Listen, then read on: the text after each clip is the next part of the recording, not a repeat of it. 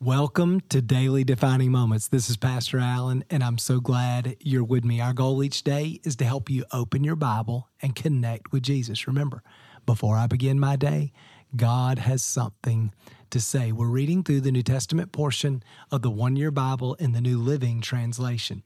Today is September 19th, and our reading comes from a Galatians chapter 5. Now remember, in the book of Galatians, Paul is defending the gospel message, the good news about what Jesus has done for us, that we are made right with God because of his sacrifice by grace through faith plus nothing. And now that we've trusted in Christ, Paul is urging us don't go back to the law. Listen to what he says, beginning in verse 1 of chapter 5. He says, So Christ has truly set us free. Now make sure that you stay free. Don't get tied up again in slavery to the law. Remember, the law had become this religious burden. It was overwhelming. They were exhausted, weary, heavy laden. And the truth is, it wasn't producing new life in them at all. Jesus came to make a better way. Jesus came to fulfill the law and make his righteousness available to us. And Paul is saying, so don't go back to that because listen, when we trust in Jesus, but then turn back to the law, then we begin slipping into a legalistic performance mentality, this judgmental, impersonal, cold relationship with God. And the truth is, that doesn't produce new life in us, and it's not appealing to a lost world.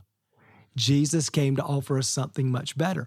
When we trust in Christ, we receive his righteousness by faith.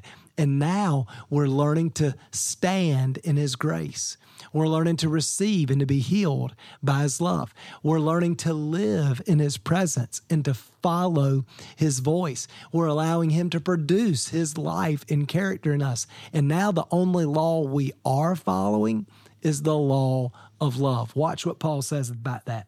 Verse 2, he says, Listen, I, Paul, tell you this. If you're counting on circumcision to make you righteous, then Christ will be of no benefit to you. I'll say it again. If you're trying to find favor with God by being circumcised, you must obey every regulation in the whole law of Moses. In other words, if we're counting on the law to make us right with God, then we better get it right. But if we're counting on Jesus, He's already fulfilled the law for us. Verse 4 For if you're trying to make yourself right with God by keeping the law, you've been cut off from Christ, you've fallen away from God's grace. So rather than resting in grace, and experiencing new life and allowing the grace of God to flood your soul with love and joy and peace and gratitude and really captivate your heart so that you want to love God and love other people because of what He's done for you. Instead of all of that, we've fallen out of grace and back in that religious, legalistic, dead, impersonal mentality. And we're trying to avoid that at all costs. That's what Paul's arguing here. Verse 5 But we who live by the Spirit eagerly wait to receive by faith the righteousness God has promised. For when we place our faith in Christ, there's no benefit in being circumcised or being uncircumcised. What is important is faith expressing itself in love. So that's the law. So instead of trying to remember all the, the 600 and some laws and all of the commentary, the midrash, and all these traditions, instead of all that, what Paul is saying is we're standing in grace and the law is love. So when you're trying to figure out, in fact, often people will ask, what part of the Old Testament carries over into the New Testament? What part of the Old Testament law are we continuing to obey in the New Testament? What matters? The best way to answer that question is simply this in my relationships, in my behavior, even in my thinking, is this an act of love? If the answer is yes, do it. If the answer is no, avoid it. Because the only law we're trying to obey is the law of love. Here's how Jesus said this Love the Lord your God with all your heart, soul, and mind and strength and then love your neighbor as yourself. You remember when that attorney asked Jesus, What's the greatest commandment?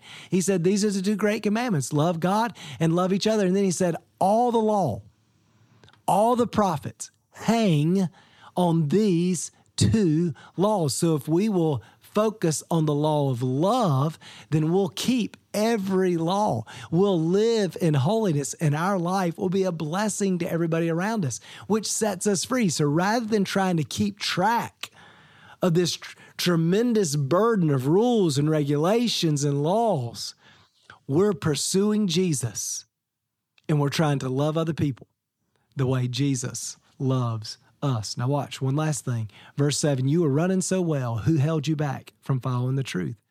It certainly isn't God, for He's the one who called you to freedom. This false teaching is like a little yeast that spreads through the whole batch of dough.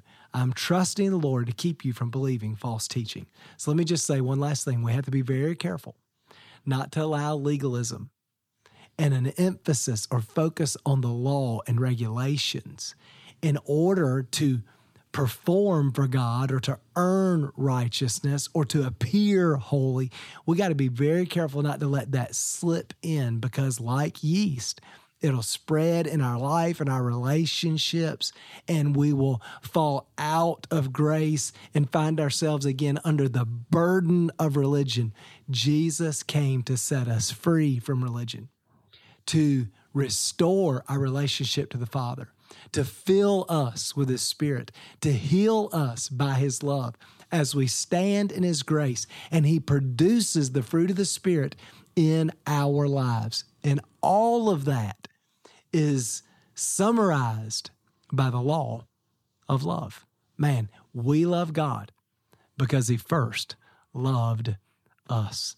Well, let me pray for you. Father, thank you so much for the good news, man. This is, you have been so good to us, and the gospel is so beautiful. And I pray that we would rest in it, that we could rest in your grace by faith, that we could trust your spirit living in us, that we could trust your righteousness that has covered us.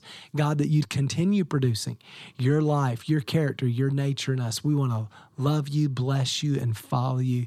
God, we want to pursue the law of love in all of our relationships.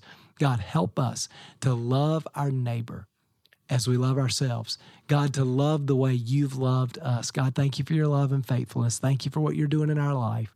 In Jesus' name, we pray. Amen. Well, thanks again for being with me today. Hope that encourages you. Remember, before I begin my day, God has something to say. We'll see you again tomorrow.